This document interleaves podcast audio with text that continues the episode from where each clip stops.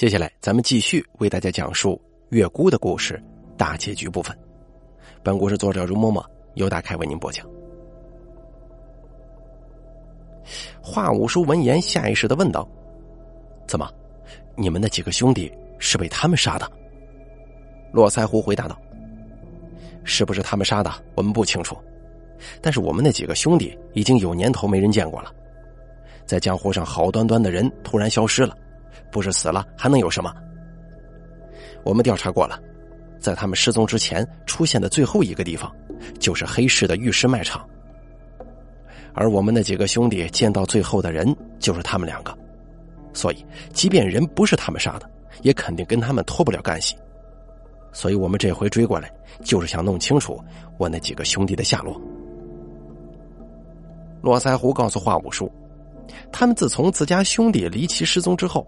就开始追查他们的下落，最后查来查去，他们通过黑市上的一些玉石买卖，查到了于田尉迟氏后裔的田大姑与田六爷头上。起初，九军还曾经怀疑过自己是不是找错人了，因为虽说这两个人也算是历史上的名门之后，可那毕竟都是几百年前的旧事了，而且他们俩一个是半死不活的老头，一个不过是二十来岁的小姑娘。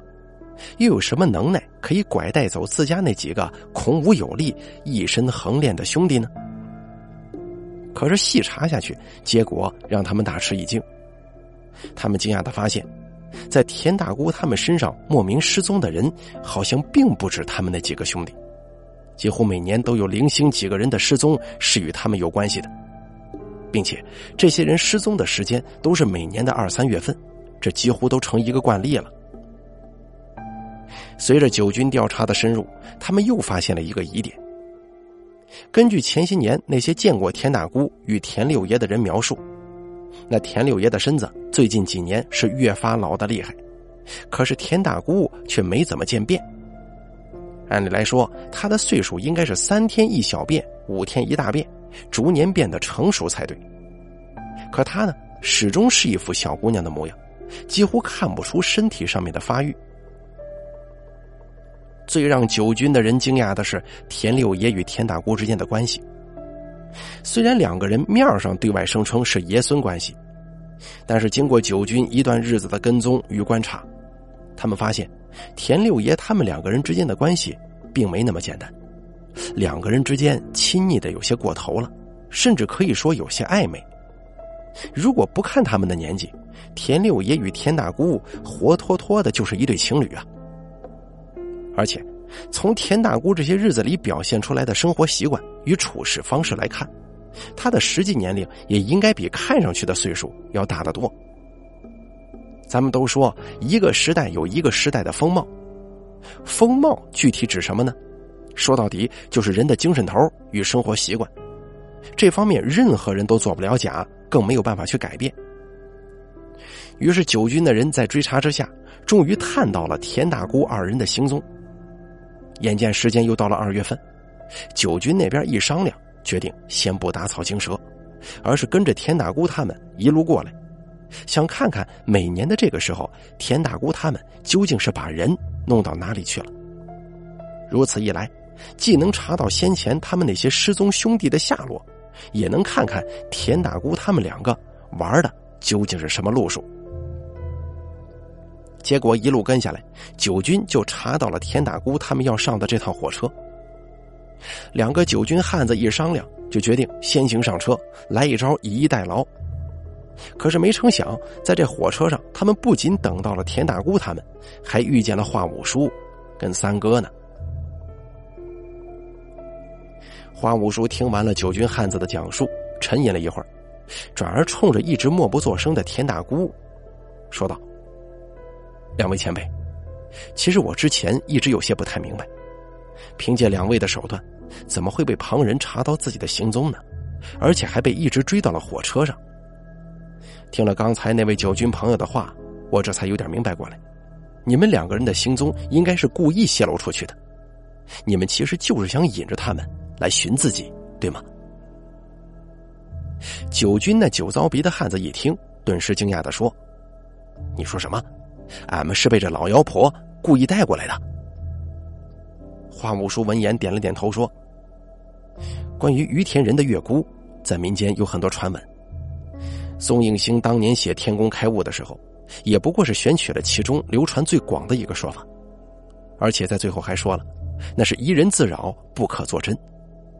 但是有一点，咱们却都是明白的：玉公祭拜岳母地宫，感激他们赐予凡人，这种事情总归是需要一些祭品的。”祭拜河神用猪头，供奉山神要杀鸡，而于田玉公每年浴场祭神，都是要用大活人祭祀的。两个九军汉子顿时惊讶的说：“你说什么？那意思是说，我们那几个兄弟都被他们给当成祭品了？”华五叔闻言缓缓的说：“春季乃万物复苏之际，一般浴场的开年都会选在冬天。”而浴场每年的祭祀也都是在春天。你们刚才说，几乎每年都有人跟着他们失踪，而且出事的时间基本都是开春的这一两个月。这于田人采玉有拿人几天的习俗，所以你们觉得这些失踪的人究竟会是什么下场呢？九军汉子听到此时，也终于回过味儿来了。你说，这两个人这次是故意把俺们引到这里的？那岂不是说，他们这次是准备把我们当成祭品呢？华五叔冷笑一声说：“只怕不止你们，我们叔侄也是个祭品呢。”酒糟鼻的九军汉子闻言，眉头一竖，喝道：“不会吧？拿四个人当祭品，好大的手笔呀！他们胃口也未免太大了。”华五叔摇了摇头说。依照于田玉公的传统，浴场每年祭祀的祭品都是一双，也就是两个人。估计二位之前一开始确实是被当成祭品才被引到此处的，但是他们却没有想到会突生变故。我们与两位打了一场，而且还用猎夹把两位当中的一位给弄伤了。当然，两位福大命大，并没真的受伤，可是之前他们却不知道，在这渺无人迹的雪原被猎家伤到，半条命便没了。因此，在他们看来，自己原本一路引过来的祭品，从两个变成一个。万一二位没受伤的那一位再把受伤的那位给带出山去，那岂不是一切鸡飞蛋打了吗？可就在这个时候，正好我们叔侄二人送上门了，反正都是拿做祭品，用谁都一样，只要凑够两个人就行。说话间，华五叔把目光投向田大姑，缓缓的说：“之前我也想过。”为什么我们就这么容易被两位带到浴场来？原本这种隐蔽之处，知道的人自然是越少越好。我自认我们两边还没有投缘到可以分享这等秘密的程度。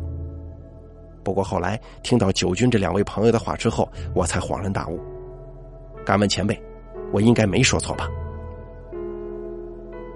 田大姑闻言轻叹一口气，说道：“我们也是没办法。”我一个弱女子，身上没什么力气，老六也老了，不比他当年。这浴场远离大路，又没有车辆可行，一路过来很不容易。我们是没有办法带着两个大活人赶这么远的路的，所以只能让你们自己跟着走过来了。田大姑这轻描淡写的一番话，看似完全没有把人命放在心上，仿佛在浴场用活人献祭。就如同是杀鸡宰羊一般无关轻重的事情。田大姑这个态度彻底把九军那两个汉子给惹毛了，当即酒糟鼻就大声喝道：“老子虽然也杀人，但是做不出把人当鸡狗来祭天的恶事，这事儿你们也真的敢认？我们那几个兄弟难道被你们给祭天了吗？”田大姑轻笑几声说道：“都是杀人，用不着分什么高低贵贱。”谁也不比谁强一点再说了，你们那几个兄弟死的也不冤呢。他们那是盯上了我们手中的玉髓，也是存了杀人越货的心思，只不过是被我们抢了先手。这事儿其实也没什么好说的，杀人总比被人杀要好吧？难道不是吗？这个时候，那长着络腮胡的九军汉子说道：“我们那几个兄弟的尸首现在何处？”田大姑抬手一指身后的溶洞，就在浴场里。不过你们要是想替他们收尸，我劝你们还是死了这条心吧。这浴场现在暗河水流很急，他们几个的尸体全都泡在水里，早不知道被冲刷到哪里去了。不过这也不打紧，一会儿我再把你们几个全部杀了祭天，把你们的尸体都扔进水里，你们兄弟黄泉路上自然会再相见的嘛。哼，你好大的口气呀！九军那两个汉子冷笑一声：“想要我们兄弟性命，那可得看你有多大本事了。”说着话，那两个九军大汉把身上的背包往地上一甩，蹲下身子就从包里掏出七八节长短几乎完全一样的螺纹钢管，黑漆漆的摆了满地。谁也不知道这东西究竟是做什么用的。三哥瞧着堆了一地的黑皮钢管，心下不由惊叹一声。虽然早看到这两个九军也不知道从哪里弄了一个行囊背在身上。体积还不小，可是谁能料到两个人的包里居然会装着这么一大堆钢管？这两个人随身带着这么多钢管干什么呀？正在三哥疑惑之际，这两个九军汉子居然把这满地钢管一节一节的组装到了一起。等到两个人每人把手上的钢管都弄到两米多长之后，他们又各自从怀中掏出一根一尺多长的尖头利刃。扭到了他们钢管的顶端，随后两个人各自端着一条一人多长的尖头钢管，威风凛凛的站在风口处，就犹如神兵下凡一般。此时三哥才看明白，原来这两个九军是各自变出了一条两米多长的大枪在手上啊！要说在江湖上各种怪模怪样的兵器，三哥都算是见识过，可是他却还头一回见到。有人居然会把两米长的大枪带在身上闯荡江湖啊！咱们先不说这种兵器没有匕首那种短兵刃趁手，光是携带就足够令人头疼一阵了。这个时候，华五叔在一旁低声说：“剑是百兵君子，枪为百兵之祖啊！这两个九军用的毛枪都是过去军阵对战时用的兵器。”不同于那些江湖上街头斗殴的兵人，虽然灵巧不足，但招式都是大开大合、凶猛异常，不玩花招，招招都是直奔取人性命的。乍一交手，也是很不容易应付的。华五叔这边话音刚落，络腮胡的九军汉子纵声说道：“俺们九军的本事，都是昔日在战场上拼杀赚回来的。那个时候，咱们铁枪烈马。”谁都能挡得住，再厉害的军阵，几个来回就能四个口子把他们冲个七零八落。如今这马已经没啥用场了，但是铁枪还行。要不是对上现今的枪，咱这杆长枪是落不了下风的。我们失踪的那几个兄弟功夫都不错，只是他们当时都没带着铁枪。我寻思着，你们两个就算本事有一点，但身上又没枪又没炮的，我们难道用铁枪？还收拾不了你们两个吗？说着话，那络腮胡九军汉子把这铁枪杆子往地上一杵，放声说道：“俺们也不是弄不到真枪，不过想来想去，咱们这江湖事情还是江湖了，用那些玩意儿算不得什么英雄好汉。所以今天我就准备用这祖宗传下来的东西，跟你们做一次了结。你们敢不敢接呀？”这个时候，田大姑干笑几声。如今已经不是你们九军骑马冲杀那个年月了，你还真以为你们这铁枪一拿出来就能横扫天下了？我们既然之前能做掉你们的兄弟，今天也一定能够结果掉你们。尽管放马过来就是了。田大姑这番话一说完，一直没做声的田六爷立马就从怀里掏出了几枚铁丸，夹在指尖。三哥知道，田六爷的飞石功夫看似。如同顽童的弹弓，但是威力着实不小。如果配上铁丸打在头上，那就是一个血窟窿，寻常人等根本招架不住。显然，九军的人也都知道飞石的厉害，一见田六爷的铁丸往外一亮，立马就摆出了一副防御的姿势，向后微微撤了半步。田大姑见状，当即笑了：“两位。”不是说要与我们一决胜负吗？怎么还往后面退了呢？难道不是一拥而上吗？络腮胡听了田大姑之言，面无表情的说：“今天我们兄弟赶路，已经有些累了，想先歇一下，咱们明日再战好了。反正我们不着急。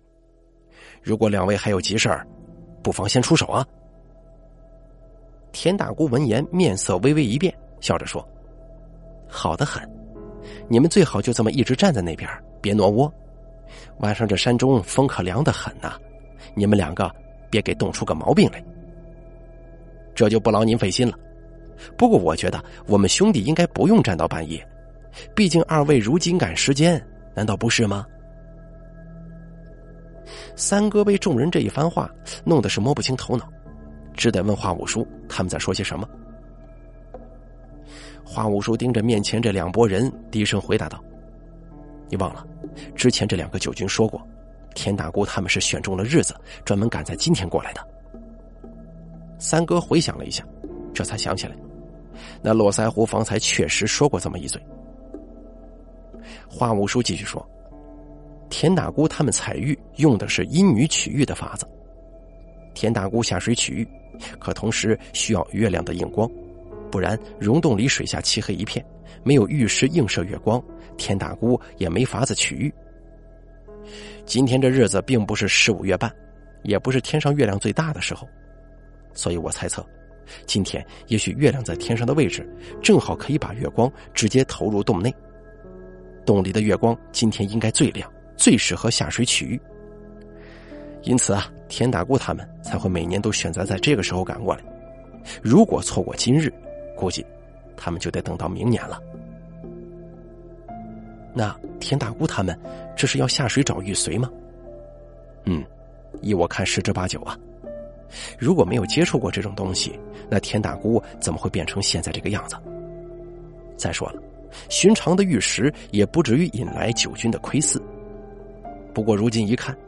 这浴场被水淹没，我约摸着肯定也跟田大姑他们有关系的。华五叔此时说话的声音虽小，但是却被田大姑那边给听了个真切。当即田大姑放声说道：“你说的没错，这浴场就是因为我才变成这样的。当年内地在打仗，浴场派去外地买孩子的人没有按时回来。”那些买回来的孩子原本都是要作为祭品在洞里沉暗河的，结果作为祭品的孩子没能买回来。我跟老六因为年龄最小，家里又没什么大人，所以我们就被当成祭品扔进暗河里了。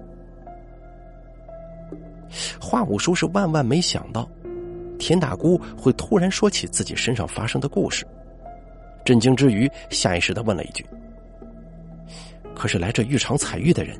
不都是你们族人吗？族人，族人又能如何？不过也就是一群披着人皮的狼罢了。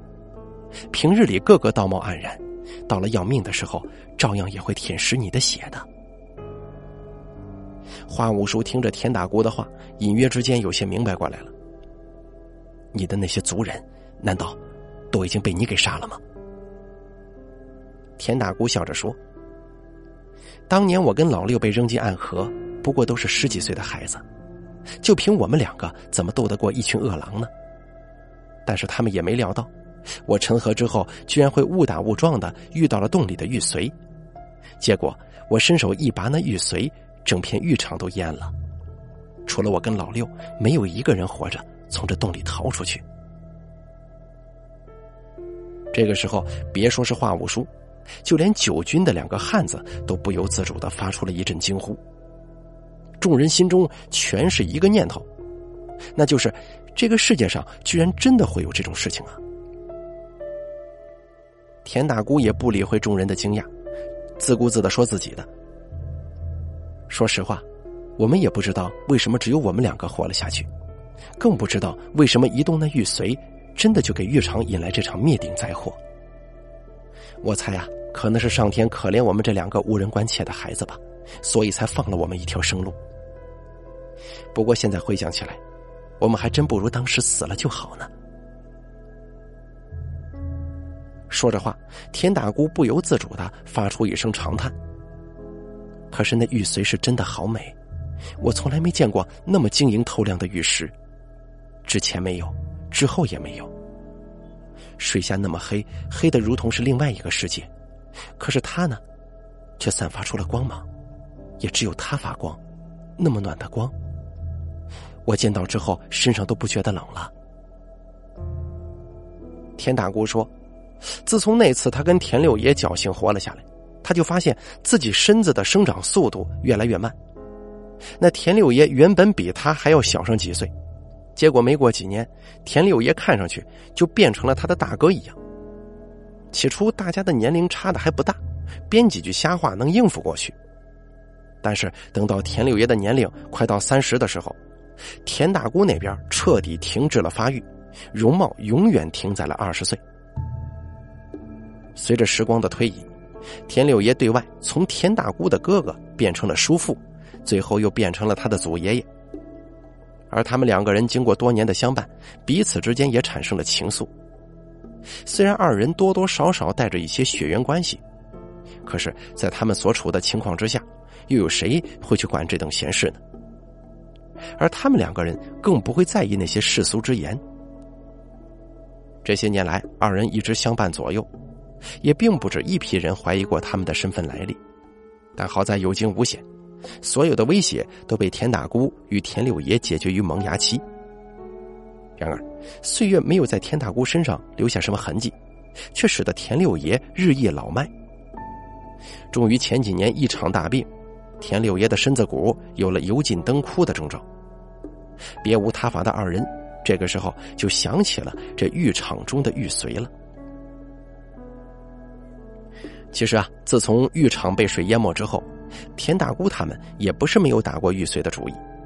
毕竟只要弄到一块这辈子他们二人的生活肯定是不必再发愁了。可之前他们那都只是为了钱，如今两个人却是为了活命，两相自然不可同日而语啊。因此，这几年田大姑他们几乎每年都要往这个浴场跑一趟，总是希望幸运之神可以再次眷顾到自己。每次来，他们也都带了自己认为死有余辜之人，充当浴场的祭品。然而几年下来，两个人每每都是失望而归。就在这个时候，他们又被九军的人给盯上了，两边互相斗了几场，结果就成了眼下的这副局面。听完了田大姑的讲述，华五叔一时之间也不知道该说什么好。反倒是田大姑十分爽朗的对华五叔与三哥说：“现在天色还不算太晚，你们两个如果现在要走，应该还来得及。不然一会儿天彻底黑了，气温变冷，说不定真的会冻死在这里的。”三哥是万万没想到，田大姑居然会在这个节骨眼上劝离。虽说他与华五叔此时已然是对眼前的事情置之身外，不会插手帮助任何一方，但是田大姑会出言让他们离开此地，却还是大大的出乎了他的意料。田大姑自然也明白三哥心中所惊，可他却以一种很不以为然的口气对三哥说：“现在我们是没有精力去搭理你们了，这两个酒狗。”肯定也是担心我们这边有什么机关，不敢贸然上前，当然也没有法子去阻拦你们，所以趁我们两边人马在这里僵持着，你们最好要走赶紧走，再不走可就晚了。三哥闻言不解的说：“你为什么要放我们走呢？”田大姑笑着说：“怎么能叫放你们走啊？现在是我们两边都没有法子拦你们。”你们要是走了，我们都能安心对敌，省得担心你们会突然出手帮助对方。老太太，我难得有年轻人能看上，旁人对我那不过都是一些色欲的心思，可是你却是单纯无杂质的那种喜欢，这种感觉女人是不会搞错的，所以我觉得也不能让你白喜欢老太太我一场啊，让你从这个烂摊子里抽身，算是我送给你的回礼好了。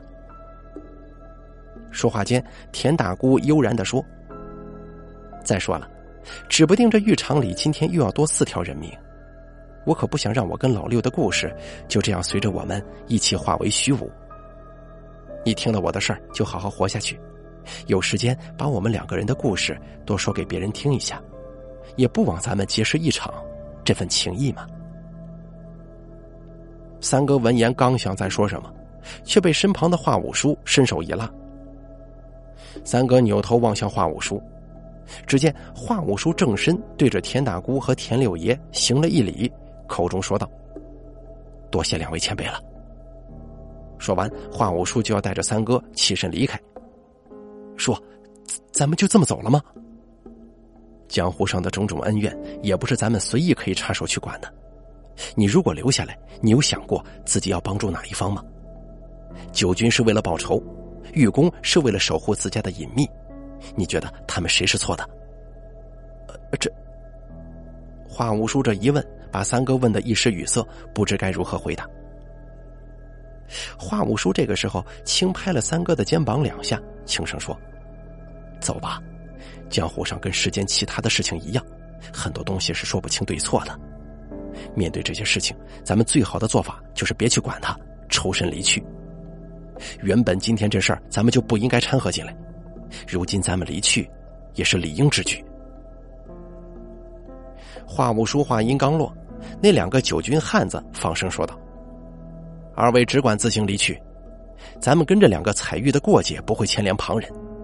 要是今日我们兄弟二人死在此处，也劳烦二位给我们家中传个话回去，到时候自然有人再来寻他们。咱们江湖上的恩怨，不死不休。华五叔听闻此话，也不再搭茬，直接拉着三哥就往雪谷外面走。三哥走了几步，忍不住转身去望。只看到田大姑面若桃花的对自己在笑呢。田大姑见三哥回头看自己，立马对三哥挥了挥手，让他径直离去，莫要停留。三哥无奈的看了看田大姑与田六爷，随后又望了两个手持铁枪的九军汉子几眼，轻叹一声，就随即跟在华五叔的身后缓缓离去了。三哥跟着华五叔回到树落的时候，天已经黑透了。两个人前脚刚进旅馆，后脚外头就下起了鹅毛大雪。没多一会儿，外面的积雪就几尺厚了。旅店的藏族老板告诉三哥他们，好些年没下过这么大的雪了。瞧那阵势，山里没有个四五天时间是进不去人的。外面的公路会被这场大雪封上个几天。随后，旅店老板还十分大方的对三哥他们说。他们藏人都是爽快性子，绝不做趁火打劫的事儿。这几天三哥他们住在店里，房钱他都不要了。出门在外遭遇到雪灾被困，本来就不是什么开心的事儿。希望他这份善意能帮着三哥他们排解掉几分忧愁。三哥听了旅店老板的话，心中多了几分暖意，可他心中却明白，自己虽然整日愁容满面。却并不是因为自己被困在大雪之中，他心里真正担心的是山里田大姑他们一行人。先不论他们与九军的争斗胜负如何，光是这场毫无征兆的大雪，估计就够田大姑他们受一阵子。即便田大姑赢了九军，只怕也熬不过这场大雪。四天之后，山里终于可以进人了。在这几天的时间里，不管是田大姑他们，还是那两个九军，全都没能从山里出来。三哥与华五叔就是这个小村落唯一的两个外来客。后来华五叔自己进了一趟山，回来之后告诉三哥，说那片浴场已经一个人都没了，溶洞里的暗河都被冰封住了，根本没法寻人。华五叔在四周转了半天，才在一块石头边上寻到了半截螺纹管，两侧都是断面，一看就知道是从九军铁枪的枪杆上断裂掉落下来的。也不知道那杆铁枪是承受了多大的巨力，才被砸成这般样子。华五叔把那半截钢管交到了三哥手中，跟他说：“山里的事情现在就算了了。”人死人活，如今已经不重要了。这断掉的钢管收好，今后就算是留个念想。三哥随着华五叔娶了法罗回家之后，两个人着实是挨了家里老头子一顿臭骂。原本一个多礼拜就能跑个来回的活硬生生的被他们拖到了十几天，而且两个人居然连一个电话都没有。得亏家里人知道这回是华五叔带队，应该出不了啥大事要是换成别人，估计早就遣人去寻了。华五叔与三哥把自己此番的遭遇详细叙述了一遍，告知给家里的老头子们知晓。老头子们听完华五叔的讲述之后，面面相觑，好半天没有一个人吭声。最后，有个不怕事的老头对众人说：“呃，要不咱们等来年天气转暖的时候，再叫老五带着几个人去那边看看呢？”结果这一提议当场就被管事的老头子给否了，因为在他看来。雪谷浴场里的事儿既然已经了结，就没有必要再去掀起波澜了。毕竟那浴场里，就算真的有那玉髓，如果没有田大姑他们当初那般机缘巧合，旁人也根本不可能会遇到。总不能我们也有样学样的把人扔进那洞中的暗河里吧？过去有歌词唱的是“让往事一切随风”，其实事实皆是如此。众人都想好聚好散，善始善终。可是人活一世，白驹过隙，又怎么会事事如愿呢？太过追寻一个无谓的结果，真不如想开一点，任它自生自灭去。更何况，就算真得到了一个结果，除了能让自己心中得到一时的舒缓，对于旁的事情，恐怕也是于事无补吧。解开心结之后的三哥，再也没为自己将来的事情烦恼。虽说眼前的生活并非是自己心中所要的，可是相比田大姑他们，这种生活已经很好了。况且三哥此时已经开始觉得，这种江湖奔走的日子有点意思呀。三哥说，以前上学的时候看过一本书，里面有一句颇有哲理的话，大概意思是：如果你无法选择想要的生活，那么就尽情的享受眼下的生活。让生活中的闪光之处去照亮你人生夹缝中的暗影吧。至于九军留下来的那半截钢管，三哥倒是一直保留了下来。闲来无事之时，就会拿出来翻来覆去的看上一遍，在心中设想了无数遍，当初在雪谷浴场前，两群人之间究竟发生了一场怎样激烈的恶斗。故事说到最后。倒是有个小八卦可以说出来供大家乐一乐。话说从雪谷浴场回来之后没多久，三哥的家里就给他安排了一次相亲。在倡导恋爱自由的新时代之下成长起来的三哥，对于这种家里安排相亲的事儿，自然满满的都是反感。可是迫于老头子们的压力，他又不敢不露面。于是三哥那天也没特意打扮，直接穿着平常的衣服就去了。结果，三哥那次相亲回来没多长时间，家人就说他有女朋友了。仔细一打听，发现他的那个女朋友就是家里给他安排的那个相亲对象。众人听了之后，全都觉得有些诧异，因为依照三哥的性子，他是肯定不会跟家里相亲的姑娘多联系的。因此，三哥的此番处事行为，着实有些古怪呀。可是没过几天，华五叔就在街上偶遇了三哥与他新交的那个女朋友，随即这一谜题就被华五叔给解开了。华五叔说：“那姑娘细眉细眼，白白净净的，眉眼之间与那田大姑倒是颇有几分相像呢。”好了。月姑的故事全部演播完毕了，感谢您的收听。本故事作者容嬷嬷由大凯为您播讲。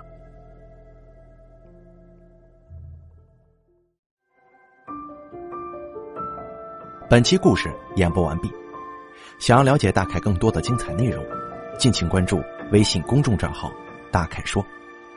感谢您的收听。